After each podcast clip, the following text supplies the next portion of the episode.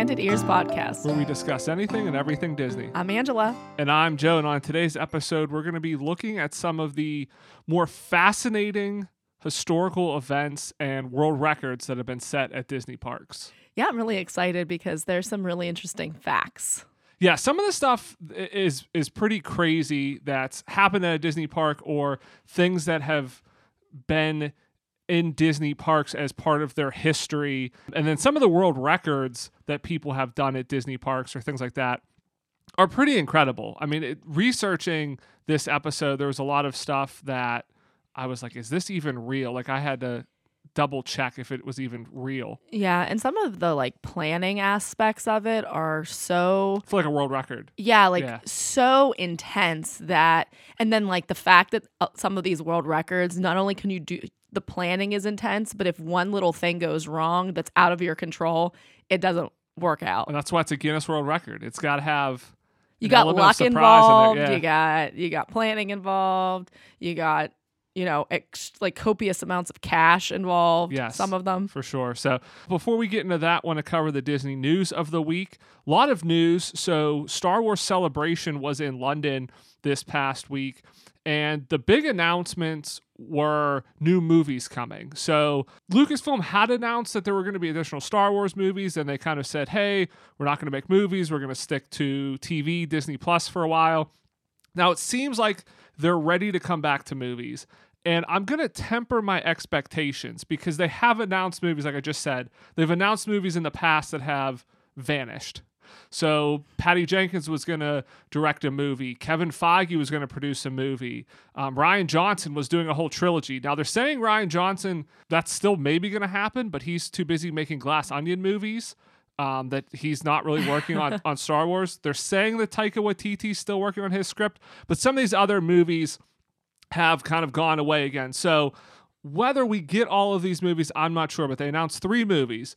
So one uh, is one that's based on the Dawn of the Jedi, and this is going to be from James Mangold, who is directing the Indiana Jones movie. So Lucasfilm must be pretty happy with the direction he's taking with the new Indiana Jones movie because he is now going to be directing a Star Wars movie. That's pretty exciting because that's looking back in Star Wars history. It's thousands and thousands of years before any of the movies or TV shows. So basically, anything can happen. The stakes are high in those type of movies because it's not like we know this character is going to live because they got to be around in two years. So that's pretty exciting. I think that I need somebody, and I'm sure this probably exists, to design a large, and it needs to have pictures, not just words, Star Wars timeline for me, though, because being somebody that didn't really grow up loving Star Wars and kind of coming to it a little bit older, I feel like I just get a little bit of whiplash kind of going around from different series and trying to figure out and place myself in the timeline of where these are. So this is happening like way long Yeah, ago. these are thousands of years. I mean, the the the Star Wars timeline's like a hundred year window between all the movies. I, I think they have that out there, but yeah, this is this is Dawn of the Jedi. So this is I think before High Republic. This is a very old in the history of Star Wars lore. So we're, So would this be like the first Jedi that ever existed then? I believe, yeah, this will be when the Jedi, I guess, were created, the, the first Jedi. So we went from the last Jedi to the first Jedi. So the other two movies are a continuation of the trilogy series. So Daisy Ridley will be coming back as Rey as she rebuilds the Jedi Order. And then Dave Filoni is going to be directing a movie that's going to tie the Mandoverse. So it's the Mandalorian, the Ahsoka series, I guess Boba Fett, all together. Um, he will be directing that. So, really exciting. I think that's probably the one I'm most excited about because that's going to be taking all the Disney Plus shows and tying all those storylines together. What I'm interested in is, you know, they, they didn't necessarily say, at least from what I've seen, whether these are all going to be theatrical releases because I feel like you've had such success with Mandalorian and Ahsoka and Boba Fett on Disney Plus that I could see that movie being a Disney Plus crossover movie event. Like I don't know that that necessarily has to be a theatrical release. I think they probably will want to try to do that because a lot of people will want to go see it. But you could also look at it as all these people are used to seeing it on Disney Plus. If they go to the theaters, they're like, I'm not going to pay for it. I'm just going to wait and see it come out on Disney Plus. So I think that one may be a Disney Plus one, but I definitely think the other movies, uh, definitely the one with Daisy Ridley, I mean, that's going to be a theatrical release for sure. I think that it'll be really interesting to see what they do as a continuation of the latest series. Um, I felt like that was tied up really well, but um, you know, I do like Rey. I thought that it was really fun to see like a a female Jedi up on the screen. And um, so I'm interested to see where they go from there. And I'm I'm interested to see them making her a little bit more nuanced because the only thing that I had about Rey that I wanted was I wanted her to have more flaws. Like I felt like this movie maybe could dive deeper into her character and we can learn a little bit more about her and her shortcomings because again, you don't want your main character to be too perfect and I think that that's the one place where eh, like I was I felt a little was a little lacking with Rey. Yeah, I, I definitely think it'll be interesting to have her rebuild the Jedi Order. I think there's to your point, there's some room for growth and kind of diving into her character more of like mm-hmm. okay now that she has defeated the first order like now what does it mean to lead and build like she kind of really had had to like lead people, you know, to this point, and now yeah. it's like she's this hero. She's the one. How, how's she going to rebuild? Now, I my, think that she can grapple with a lot of complex issues as a part of that. Yeah, definitely. Now, do you think all these actually get made? I think that the Dave Filoni one will get made. Um, I feel like he does a whole lot.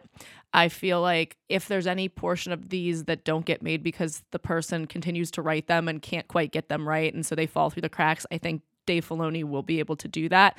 And I think that Disney is going to want the tie up of the Mando series because that's really what they they kind of advertise this as like you know, tying it all together kind of, I, I think it sounded like almost like an ending also of it. So I think that they are going to want to tie that up with a neat little bow. So I think for sure that one happens. I'm not really sure about the Dawn of Jedi movie. I feel, you know, varying degrees. Like the last one yeah, definitely I think, getting made. I think that one, I think if any of these don't get made, I think it's it's that one that's about the Dawn of the Jedi. I think to your point, the the Mandoverse movie gets made now, whether that's on Disney Plus or a theatrical release, I think that one's a done deal. And I think Daisy Ridley, I think this new movie with Rey gets made because they brought her out at Celebration. I don't yeah, think you bring think so. Daisy Ridley back unless you have a movie and you know you're going to make it. So I think the one that if I would say, hey, I, I wouldn't be surprised if one of these doesn't get made, it's the one about the dawn of the Jedi. I do think it's interesting that they don't have Bryce Dallas Howard directing any of these because she's yeah. directed a lot of the Mandalorian shows and has done a great job. I wouldn't be surprised if the one Dave Filoni's working on, she ends up maybe directing it and he's writing. I know they announced he's going to direct it. Maybe maybe she does the one with Rey. I mean, I think I was kind of surprised that they didn't announce her because I know a lot of Star Wars fans really like what she's done with the the shows that she's directed. Mm-hmm. Yeah, I think that also just because I don't, I'm not entirely sure about the Dawn of the Jedi movie.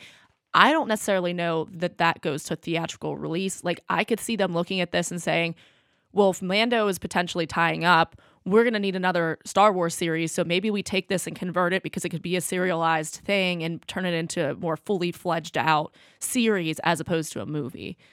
I mean, yeah. I know they have other things that they're coming out with, other series. I think they have the Acolyte that they were talking about. So they have other things in the pipeline, but I think that you know this this sort of like main tale of Jedi. I think that they're they're gonna want maybe a little bit more, and they can get into the nitty, the nitty gritty a little bit more um, in the series versus the movies. And I'm telling you right now, the movie about the Mandalorian, Ahsoka, that's not ending anything. I mean, they yeah. they they say they'll draw a, it out forever. you know, I've seen it in some places called a crossover. I've seen in some places say, yeah, it's going to tie up the series, but in no way is that story ending. I mean, yeah. if if they make a movie and it does well, they'll continue with Disney Plus shows. They'll make another movie. I mean, that's they're never going to end it. I mean, the same way that now we're getting.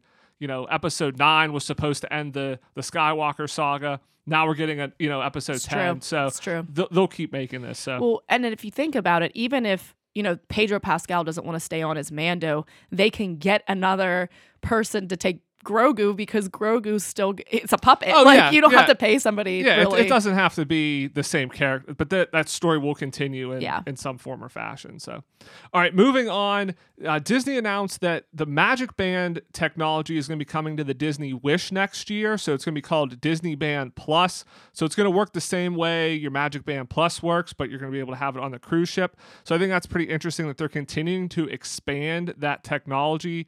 You have uh, Magic Band Plus over in Disneyland and Disney World now. Now you're going to have it on the cruise ship.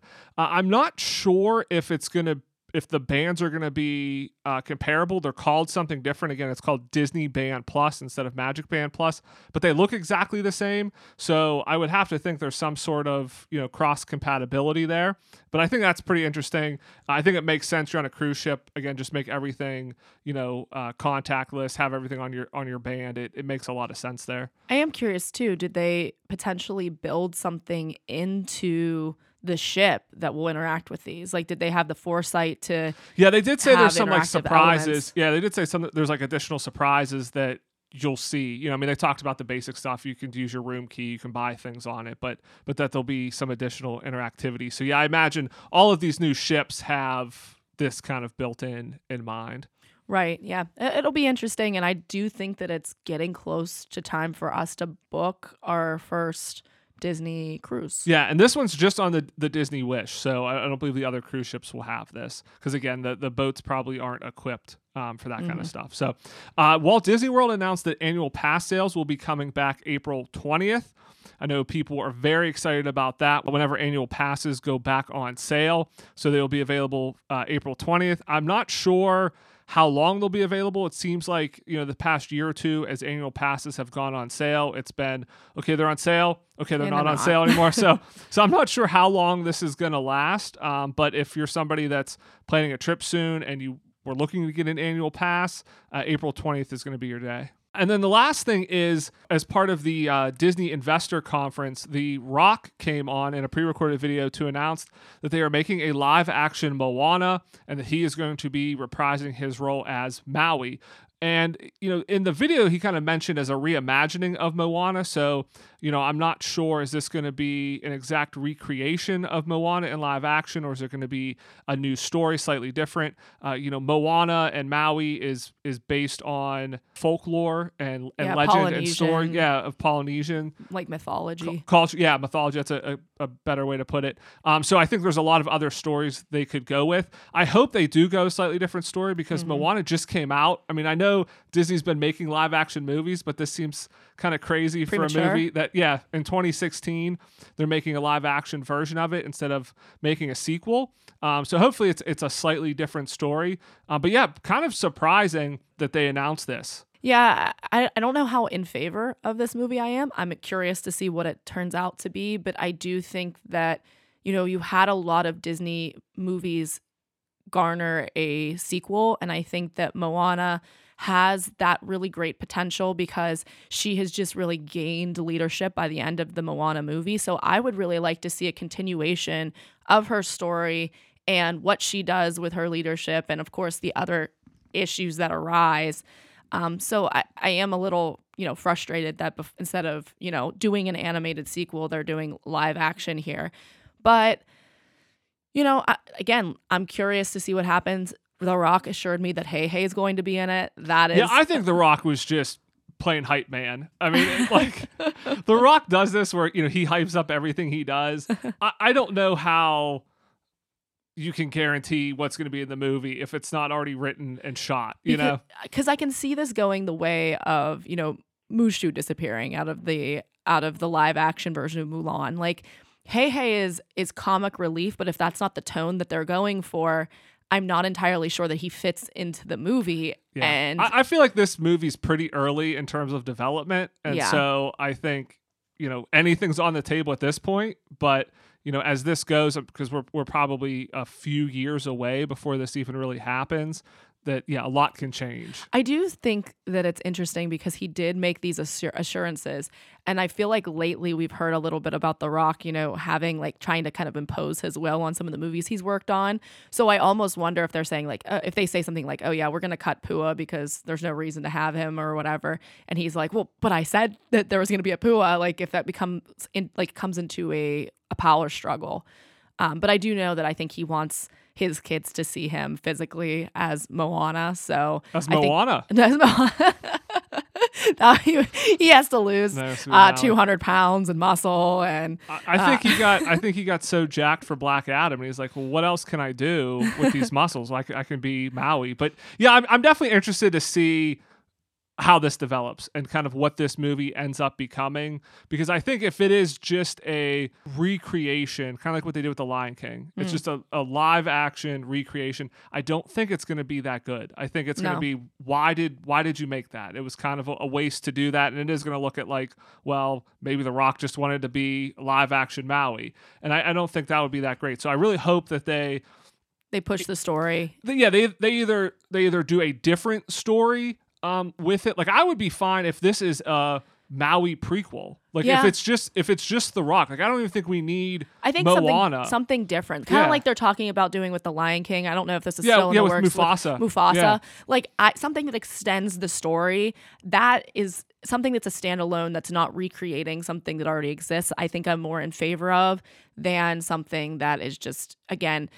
There's not a lot of creativity into stealing their own ideas and then just regurgitating them in a different form. Yeah, yeah, definitely. So interesting to see, but yeah, kind of uh, surprising that they announced this. Uh, one quick thing I want to mention: uh, you still have a few days left to enter our Instagram giveaway to win a Magic Candle Company prize pack. So if you're interested in that, head over to our Instagram at Enchanted Ears Podcast for all of the details. Uh, and if you are interested in purchasing some uh, scented candles that smell like your favorite theme park attractions, you can head over to magiccandlecompany.com and use code enchanted at checkout to save 15% off of your order. All right, so let's jump into our main topic here this week, talking about some of the craziest, strangest things that have happened at Disney parks, records that have been set at Disney parks. Um, because part of me wants to get in the Guinness Book of World Records. So part of this research and wanting to do this episode was a very selfish one because I was wanted to find a record I can break. And uh, there's I don't know there's any Disney ones that I could easily break, but there's some pretty odd Guinness Book of World Records that I think I might have a shot at, but some part of me wants to be a Guinness World Record holder. I, I think that this is a very fun life objective and so much so that a lot of YouTubers have taken to do stuff like this. But I mean, I feel like there's got to be some Disney ones we can break. Yeah, well, there's definitely some Disney World Records that were set that we'll get to. They're a little bit difficult, but what really kind of started this is I'm sure if if you're a fan of Disney, if you're on like Facebook, you know, Twitter, that sort of stuff, you've probably heard of Nathan Firesheets, which I got to say first of all, incredible name. Firesheets as a last name, absolutely incredible.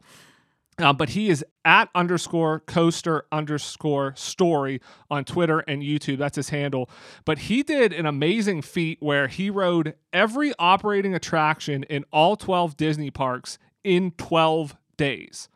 And he spent about $12,000 doing it. So there's a lot of 12s there. So it's 216 attractions that he rode in 12 consecutive days. So basically, you know, a park a day. I think how he did it, I think, you know, he hit multiple parks in one day. It wasn't like he rode everything in the Magic Kingdom all in one day, then went to Hollywood Studios. You know, he rode all of the operating attractions like across the 12 days, but still super impressive to be flying around the world. Um, it's a lot of travel.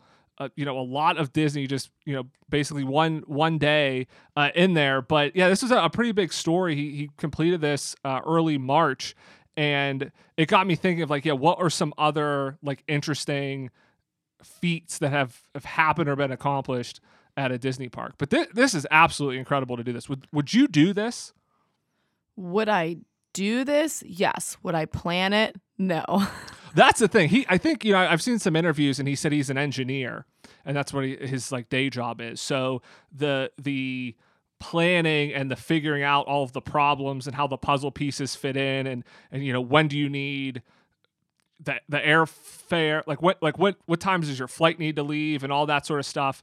He enjoys that as an engineer, so like that worked. But yeah, you have to be meticulously planned, and also you have to understand how to be able to ride all of the attractions and it's the operating attractions and i believe like for all of these events like if you do like oh i'm gonna ride everything in one park in a day it's anything that like moves so it's not like every specific thing but it's it's something that has to have like some sort of movement to it I, I think it would be fun to do, but I would be a tag along. I would not be a planner.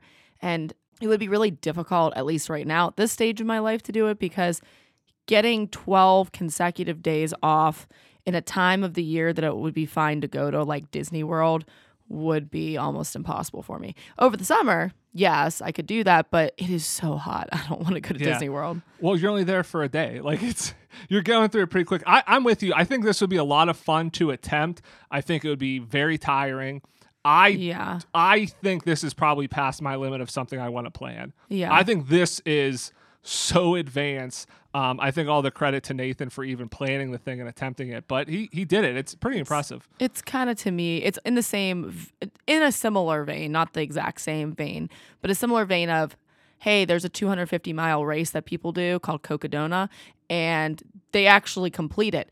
Wow, good on you. I don't want to do Well, that. Well, I will say, and something like that, yeah, people do that, but a lot of people do it. There's been one person to do this. I mean, it's Yeah. it's it's Well, amazing. thing- it's not even like you have a, um, you, you at least like with those races, those ultras, you have a lot of people have done it. There's training plans, there's things to do. I mean, this Uh, is not this is that pretty not that distance so much. Yeah. That distance is pretty new, but even then, I mean, there's a lot of logistics that goes along with it. But I don't know if it's the same. It's not the same level of logistics as there are with that. I will say too, only twelve grand. That seems pretty cheap. Like pretty reasonable. Only a thousand dollars a day to fly all around the world and go to every Disney park. Doesn't seem that bad. Does at he the have end some like frequent flyer miles though that he was utilizing? Yeah, I'm not sure there? about that. Um, that's a good question because yeah, twelve thousand actually doesn't seem too unreasonable. Yeah, it's it's pretty. It seems pretty cheap. Like I feel like there are adventures by Disney that are way more than that. Well, or the one that goes, the one that goes around the world, Well, yeah. hundred thousand dollars. Yeah. that goes to every park. So, exactly. But yeah. So he did it for well less than that. All right, so let's get into some other stuff. So the first one, I did not think this was true. I was looking up like, okay, crazy stuff about Disney, Disney history. I didn't think it was true, and I was like, this is definitely a joke. This has to be fake. The website was a little sketchy, so I'm like, I'm not sure if this is real. I looked it up. It's 100% real. Doritos were invented at Disneyland. I mean- Something I had no idea. Okay, so you yourself not a Doritos fan, No. but to me though, Well, I'm a Disneyland fan. Well, so listen. maybe I have to eat Doritos now. yeah. Well, let me tell you, whenever I eat a Dorito, there is there is something magical about that experience. And up until this Now we point, know I why. never had an answer to why that was. But now I know. I can taste the Disney in it. Yeah, so so what happened? So how this goes? Because again, it sounds so outlandish. You're like, no, that has to 100 percent be made up, but it is real.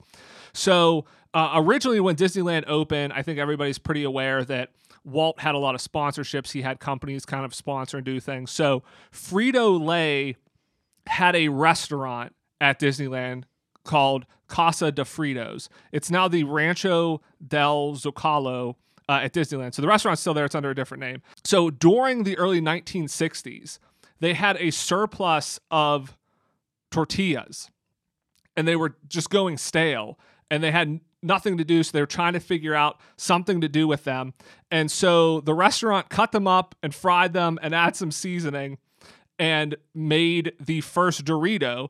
And it was doing so well that the vice president of marketing, his name was Arch West, uh, saw how popular it was at the time and he made a deal with the company that um, made the tortillas for the restaurant to mass produce these and make them all across the country. And that is how Frito Lay made the Dorito and the Dorito came to be. So it started at Disneyland as scraps. It was the garbage of a restaurant of like, mm-hmm. this food's going stale. Nobody's buying these things. What are we going to do? Let's fry and put some seasoning on them. And everybody loved them so much that now they're one of the biggest like snack brands out there. Absolutely incredible. And also almost consistently the best commercials at, during the Super Bowl. Like they are almost always the only ones nowadays that are funny anymore. But anyway, that was an aside. But I I think that this is so interesting and also very, very logical because if you think about it, like croutons, that's just basically stale bread. So they found a way to recycle and not have food waste, which huge fan of. Again, that's why I can just tell when I put a Dorito in my mouth that there is just happiness that that just comes out of if they had pores out of every pore. And when them. I eat a Dorito, I'm like, this kind of tastes like this was a afterthought garbage. See, I will say Doritos aren't your kind of thing because you don't love big flavor, and they're full of that. I mean, honestly, absolutely amazing uh, that Doritos were invented at Disneyland.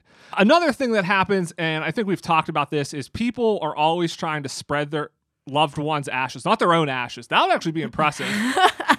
you go, you become the thousandth ghost, and you spread your own ashes I in, actually- haunted mansion. in the haunted mansion. I actually feel like if you were able to spread your own ashes, you should be allowed to do that. If you come back as a spirit and spread your own ashes, that should be allowed. But so many people have done this that Disney actually had to tell people stop doing it. Okay, so here's here's my question. Could I invent a box that then somebody can put my ashes in? Somebody would have to physically carry my box onto the ride, but then base and press a button. But basically it's almost like I'm spreading my own ashes because I built the box to spread the ashes. No, I don't. I don't think you could do that. I'm talking about. I think if you came back as a ghost, and you are a specter, and you somehow I'm figured out host. how to interact with the physical world, and you've woo, floated around and spread your own ashes, I kind of think Disney has to let you do that. I mean, I think what you're describing is what a lot of people try to do when they carry other people's ashes in and spread it on the haunted mansion, and it obviously causes a lot of problems. And yeah, a few years ago, Disney actually came out and said, "Stop doing this. We just vacuum them up. Like you're not respecting your loved one. It causes problems. It's unsanitary. We're just gonna vacuum them up. Um, it's not gonna be great." But I can see why. Again, the haunted mansion. It's about death. It's kind of spooky. I mean, it makes sense why people do this. People spread ashes in a lot of uh, strange places. Um, so I kind of see why people would try to do this, but yeah, don't don't do it. Yeah, I, I I agree with this. I think that you know, the beach is probably far superior. Just making sure that the wind is going away from you and yeah, not toward true. you. That's true. Um, but yeah, I mean, I think that let these poor people not have a a hard day and know that they are sweeping up, you know, remains. Yeah, just keep your loved ones with you. All right, so this next one is another crazy one where I was like, is this real? I don't know that I buy this. It's amazing. Again, we've done this show for five years now, and there are still things I'm learning that absolutely shock me about history of Disney and Disney parks. But you used to be able to buy underwear on Main Street when Disneyland opened. it was the Hollywood Maxwell's intimate apparel shop. They sold uh, underwear, corsets, bras, that sort of stuff. It gets crazier. That's kind of like the okay, that that seems a little odd, but uh, maybe I can kind of see that. They had an animatronic wizard of bras that told you the history of underwear. And go try to google this to see a picture of it because it is not like a really well done animatronic like the shaman of songs like you're thinking of now. I mean this is disneyland opened kind of animatronic robot like if you know a creepy five night at freddy's you know reject character the wizard of bras was out there so it was it was victorian style uh, theming it was part museum this is where you had the wizard of bras telling you about all this stuff and then part shop where you could actually buy underwear there uh, it only lasted six months i kind of wonder why Well, okay. So first of all, I imagine since I have not seen this photo, I imagine it like those fortune tellers in a box. Like I imagine it like that. And then the second part is this isn't a hundred percent a terrible idea because I feel like I mean, there's gotta be so many accidents at the park a day where people could probably use a spare pair of underwear and you know even like if there's a if there's a downpouring of rain and, or We're other getting- on, we're accidents getting into a whole other thing here. I, I don't know that we want to go down this path. I almost feel like it, it would work out better as like a vending machine with some underwear in it. And it's like, this is emergency underwear. Yeah, I mean, it's interesting because the, the whole idea of the museum. So, in, in addition to the Great Wizard, they had this is kind of from some of the uh, publicity um, uh, marketing for it. Um, it talked about uh, remember to look into all the 3D boxes to see outer and intimate apparel of the past. As you slowly move your head, you'll see the modern's turn of the century attire disappear. Wow, okay, this is getting a little odd. Disappear to reveal to reveal their corsets and pantaloons. So a little odd there. So again, I can see why this maybe only lasted six months. But I think the idea of kind of like a history of fashion. Like that's not something like Disney has a lot of historical stuff. They you know have a lot of stuff about the history of of America and the different countries and things like that. But like the history of fashion or even like what they don't have is like the industrial revolution of how we went from i guess carousel progress is kind of like that of how we went from like pre-electricity to electricity that really doesn't talk about manufacturing that's kind of more on the home but yeah but like how people's fashion changed like how pockets weren't a thing for women you know like they mm-hmm. were a mm-hmm. thing then they weren't a thing and and only you know like uh, wealthy people had pockets and they did like how that stuff had like changed throughout the years i think would be really interesting i don't know that they really stuck the landing on this idea here um, i don't know that you had a family friendly park you want to be looking at boxes watching people's clothing disappear um, but but I, I, think it's a, it's an interesting uh, sentiment so I do like the word pantaloons, though. Yeah. I think we need to bring that back. Yeah, pantaloons. I I, I do like that. But yeah, but the um, I believe the store. Uh, the store's still there, the storefront, and I believe going back to uh, our episode a few weeks ago about Rolly Crump, I believe his window is right above that store Aww. on Main Street. So that that's where this store used to be. But again, it only lasted six months uh, at Disneyland. But I mean, what a crazy time! I mean, you got to figure. Okay, so here's how I picture it. When Disneyland opened, I feel like Walt probably had the backup plan of, okay, maybe the theme parking part isn't going to be as successful as I hope. Why don't I have some more premium shopping here and maybe try to draw some people in yeah, there th- use this as an attraction? Because again, it was like corsets. Know, it was Victorian style. Like it wasn't even something I feel like people wore in the 50s. You know, it's just it, it was kind of like, hey, yeah, this is but like old school type stuff. I, I, don't know. I feel like fashion, you know, the older I get and I realize that fashion just repeats itself. And now we're like in where the 90s kind of clothes are really, really back in and stuff. And we were around in the 90s. And I'm like, dude, that's like stuff that I had as a kid. Wish I would have held on to it or whatever. Of course, it wouldn't fit me now. But anyway, but I almost wonder if they, it was like, hey, this is kind of high end because you know Victorians wore stuff like this and if you want to be different be in your circle yeah like that, you yeah. wear this Victorian thing and it's always fashionable like that's kind of something cool like I would I actually when you as you talk about this I actually kind of want to visit this store if it was still around okay I mean it Victorian just seems intriguing to me I, yeah I feel like now you're right I mean a lot of that stuff is in, especially with like Bridgerton and things. I feel oh like Victorian goodness. fashion. I burn is for it. More, yeah. oh gosh, okay. All right. All right. A, a, couple things, real quick. I think we've talked about these type of things before, but they are really interesting historical events. So the Beatles ended at Disney World. So John Lennon actually signed the paperwork to end the Beatles while he was staying at the Polynesian. So that's that's a piece of history. So when we say at the Polynesian, I just think about the Beatles breaking up and how sad everybody was. No, I don't think about that at all, but but that's that's an interesting thing to think about. You know, if you're staying at the Polynesian, it's a piece of of history there, of music history, pretty interesting. And then and if just a hop, skip, and a jump over on the monorail, you have at the Contemporary Richard Nixon gave his "I'm not a crook" speech right in the contemporary. Yeah, that's that's insane that that famous speech that he gave was actually at a convention at the contemporary. And Richard Nixon has um, a pretty storied history with Disney. Uh, him and Ronald Reagan were actually friends of Walt Disney, and both of them had visited the parks, not, I believe, while they were presidents, but um, Richard Nixon, I think, was there for opening day of Disneyland.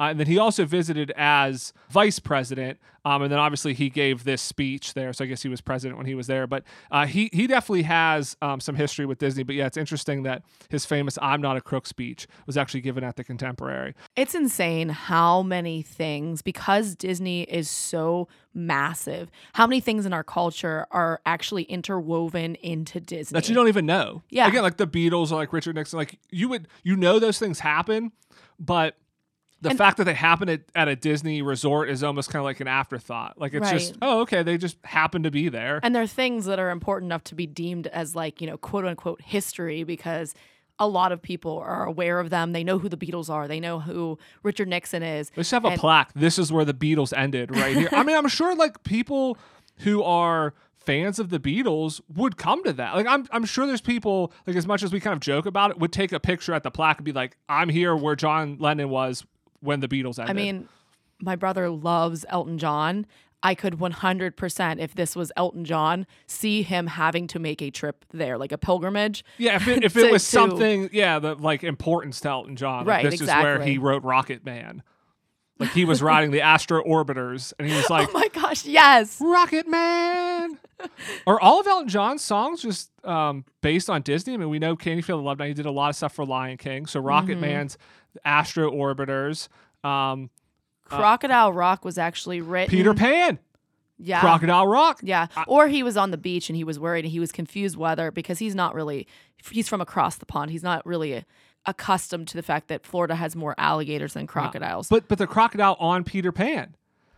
yeah, I, I Yeah. agree. So so Peter Pan. So I think Elton John wrote most of his Massive songs Disney fan. Uh, based on Disney parks. So I'm sure the timeline of that does not work when these attractions around the, the songs were written. not at all. whatever. Um, all right, but so jumping into some of the Guinness World Records that were e- that were broken at Disney parks or, or across Disney parks. Yeah. Um, again, now these are I don't think these are records that are going to be easily broken. I think there's maybe one we could try, um, but some of them are records that like Disney has set themselves, which Disney has set a lot of records as well. Um, I mean, we'll get into some of those, but but I mean, they're kind of pioneers in their business, so Yeah. it makes sense that they have set those records. I, it kind of reminds me of like Simpsons. I'm not sure entirely that Simpsons is the first like kind of adult cartoon that is more like snarky, but it's been running. I think they have a record like for 30 like years or yeah, running like some yeah. insane amount of time. I mean, Conan O'Brien wrote for The Simpsons, and I mean, and he's like, what? Isn't he like 60 He's in or his something? sixties, yeah. I mean, so it's it's been going on for a long time. But uh, one that was recently certified, uh, Jim Reitz, and I think I'm pronouncing that Or it's correctly. Reitz or Rights. Yeah, I'm not R E- entirely sure. R E I T Z. He visited Disneyland every single day for eight straight years. So it was 2,995 consecutive days. The only reason he stopped was because the parks closed due to COVID. So March 13th, 2020 was the last day, and it was just certified as a Guinness World Record. So he had been going since uh, 2012 at Disneyland. So he obviously had an annual pass with somebody that could go every day, and he went every single day. The crazy thing is, he's not gone back since. So, well, okay. so he went for eight straight years, stopped, and then he was like, "I'm good." this is such an upsetting record because the per- part of me that that just needs like to have a nice little round number 2995 oh come on five more days but again the world totally shut down on march 13th like it was just i think that was a friday right was that that friday I believe it was Friday the 13th. yeah yeah, because the that was Disney when we parks. the kids they sent my kids home and they were like yeah we don't know when you're gonna be back Yeah, the, the interesting thing, so you, you bring that up, and he actually uh, said, I, I read an interview where he said, I'm actually glad. I mean, he's not glad that COVID happened, but he's glad that some external force stopped him because, to your point, he said, Yeah, it would have been nice to have 3,000, but then it's like, do I just stop stop on an arbitrarily round number? Like, do I just stop Yeah. at 3,000? Well, no. Why don't I go 3,100? Like, you're never going to stop. Like, you're, you're basically, there's feel never gonna be- in. Exactly. So it was kind of nice that that decision was taken away from him, and I think that's why he hasn't been around. But that's an insane dedication. He he I think initially was unemployed, and so it was just kind of a thing for him to do of like, hey, get out, go to the parks, and he was wanted to do one whole year. Mm-hmm. That was his thing, and then he just kept going and kept going. But he talked about it's difficult because it went around, you know, having a job. Like he had to coordinate once he had a job of, okay, well, I, you know, got to leave and get there and, and you know get in for an hour or something, you know, after work. Like he had to coordinate all that stuff and all all of your life that happens. I mean, that's an insane record. That's one that I don't think it's gonna be broken. I mean, that's very, very difficult to break. It's super hard. I would love to know how old he. I mean, like if he got married, like you would have to somehow, like any life think he was a plans. bit- I I'm gonna guess he's older. Because, yeah. like you know, if your kid, like if you have kids, then you have to work that around that, and that would be really difficult. But yeah, this is an insane record. I do, I do feel like it can be broken, but I don't know. It's gonna take at least eight years to break it. I, feel mean, like the magical millennial. I feel like she's in the parks every day. I mean, a lot of these Disney vloggers now, I actually could almost see it because they're in there so much, just creating constant content that I almost wonder if uh, any of them have like some crazy streak going. But you right never now. take a vacation. You could never go to Disney yeah. World. Like he like he only went to Disneyland. It's it's Disneyland every single day. So it's not like he went to Disney World. It's not like he went to Disneyland Paris. So to your point, these vloggers are in the parks a lot, but they're also traveling. They're traveling to the other parks. They're doing other things. Hey, Tron opens. You're getting an invite, and I gotta say, oh, I can't go to Tron. I gotta keep going to Disneyland every single day. Or you gotta do something crazy where you get up, go to Disneyland in the morning, and then fly over to Disney World. Yeah. By the way, Disney, we w- I think we missed our I Tron think invitation. that our our invitation to Tron got went to our spam. So next time, just make sure that you know it goes to our our main email. You can actually just send a letter directly to our house. The grid lost it. The Yeah. grid lost it. So all right. grid lost all right. The next one, I think this is a doable record. I think this is something again, it's not easy, but I think this is something I would potentially like to try. Lindsay Nemeth set a world record by visiting every single Disney park in the shortest amount of time. So we talked about Nathan at the beginning. He went to every Disney park, rode every single ride in 12 days. But Lindsay went to every park in 75 hours. Did So she ride a? I think she rode one ride too, didn't she? yeah, so I think you know when you set as I've looked into this because I have looked into setting Guinness World Records. I'm telling you, Because we've we've talked about. I'm gonna do this. I'm gonna be a Guinness World Record I'm holder at some point. I'm.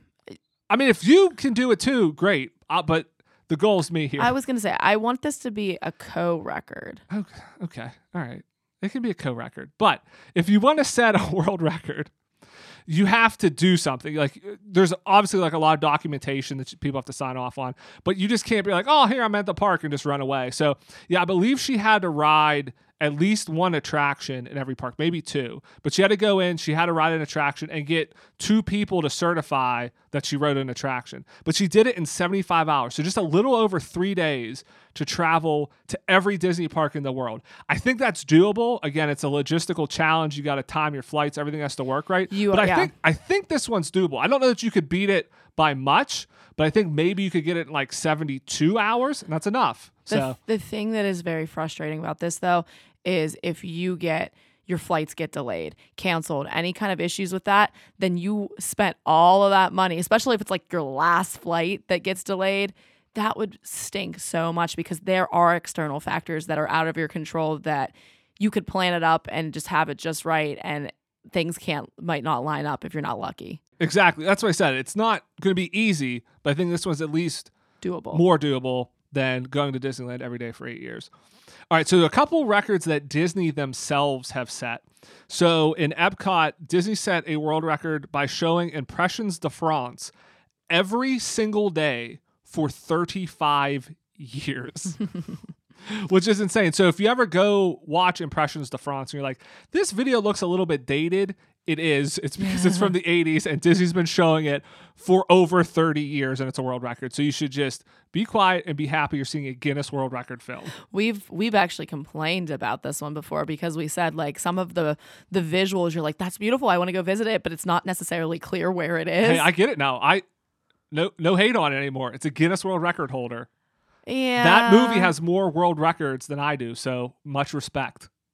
Yeah, I guess. No, it's still dated, but yeah, Yeah. it's 35 straight I think That's impressive. sometimes I think sometimes just like, you know, that one guy that that the pandemic stopped him from going, like sometimes you just got to know when to stop. Yeah, I'm not sure if this if is If it's still going. Yeah, like I think they hit 35 years and that must have been like the record. So I don't know. I mean, obviously it stopped because the pandemic stopped this one too. Right. And I don't know if that was the 35 years or if that happened before. Maybe they had somebody come into the park and just turn it on just one time I- though. do not think that happened. I don't either. so yeah, so Disney, the record's done. Let's update it. All right. Now, I love this because I love living with the land. If you've listened to this podcast, That's that's a surprise. I didn't know that about you. Okay, well, if you're new here, I love living with the It's land. kind of like if, if I was like, I love The Lion King. yeah, you're like, you do. So Oh. I love living with the land. I love everything about living with the land. It is my favorite ride. I could ride it all day. Okay, but for real though, the beginning of living with the land, you would leave it completely unchanged. Yeah, because it tells you about the biomes and the ecosystems, and you learn you how the wouldn't update it at all. No, you learn how even the mighty buffalo, its hooves, turn the Great Plains into the fertile breadbasket that it is today. I love everything about living with the I love when people call it the, a bread basket because I literally just picture a, a basket full of bread and I'm like, wait, how is a land? I'm getting that- hungry now. Don't get, don't get me thinking about bread. Don't sidetrack me with bread. I'm talking about the land. Love the land pavilion. The land is absolutely crushing it with their world records over here. So it was in 2006. living with the land, right? Not just the land pavilion in general. Well, yeah, living with the land. What Yeah. what they're doing there in the greenhouses, and they must have like in 2005, 2006 been like, we're taking some records down because they set these ones.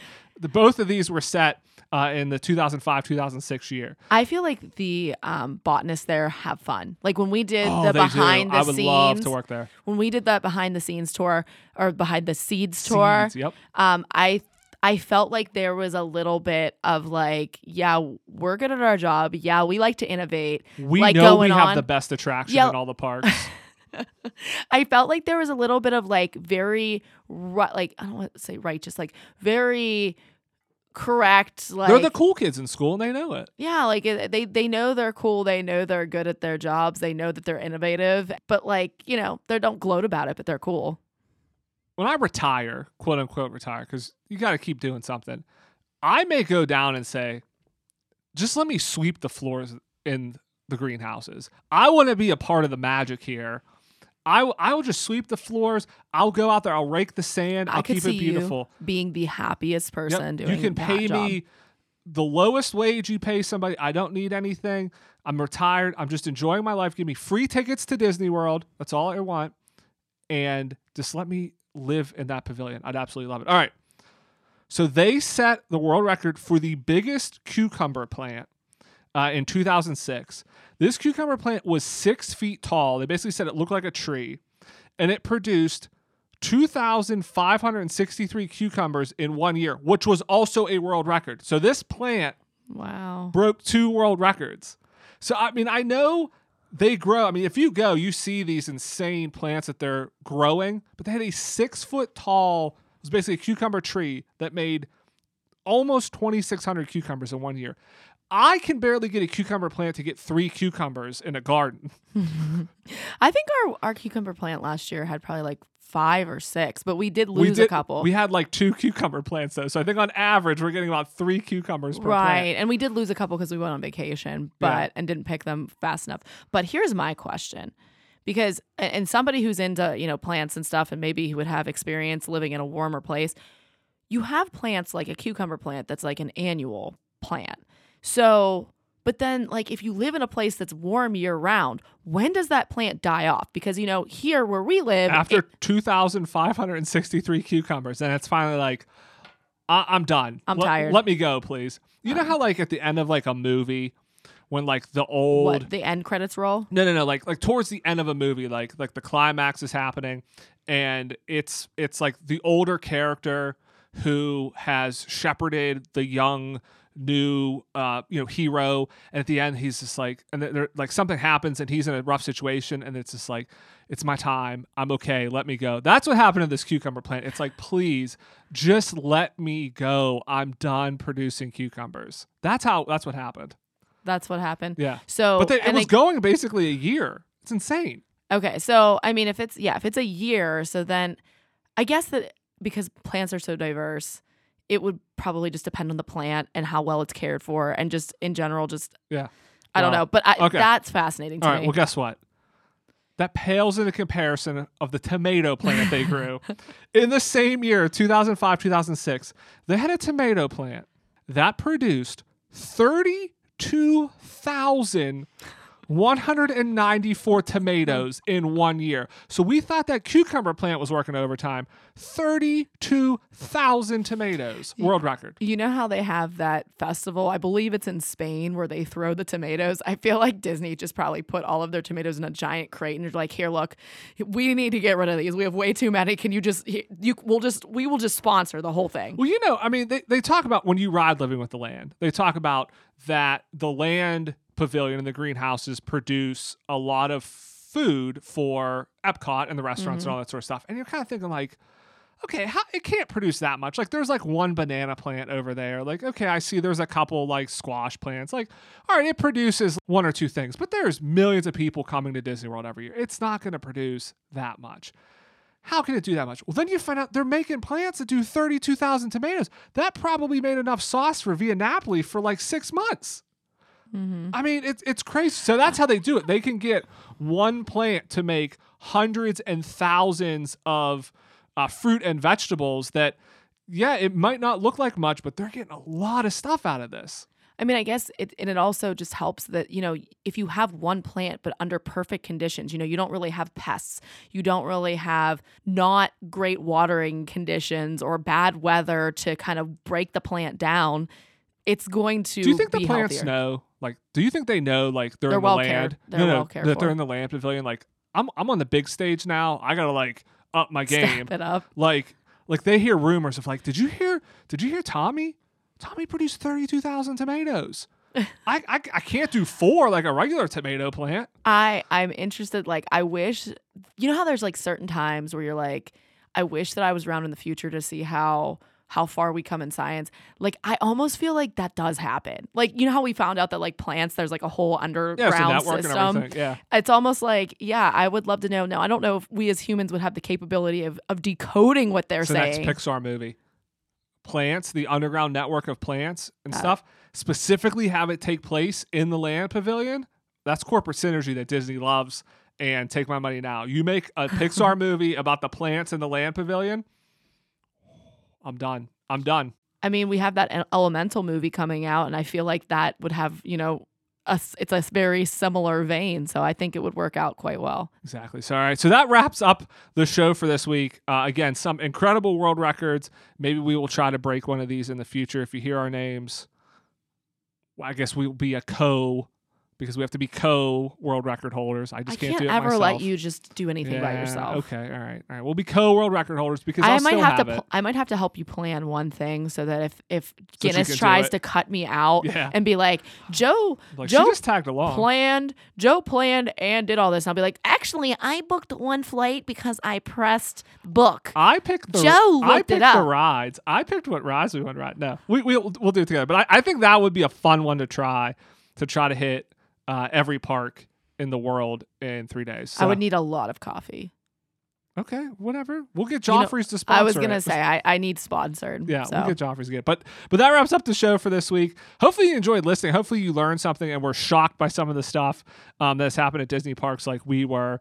If you know of any like other like crazy world records or like crazy things that happened at Disney parks, let us know over on Instagram. We're at Enchanted Ears Podcast over there. Send us a message. You know, we, we'd love to hear some other crazy ones. Maybe we'll talk about them in a future episode. If you've not done so, please subscribe, leave us a rating or a review. It really helps and we really do appreciate it. Thanks for lending us your ears. Have a great week, everybody, and we'll see you here next Monday. Bye bye.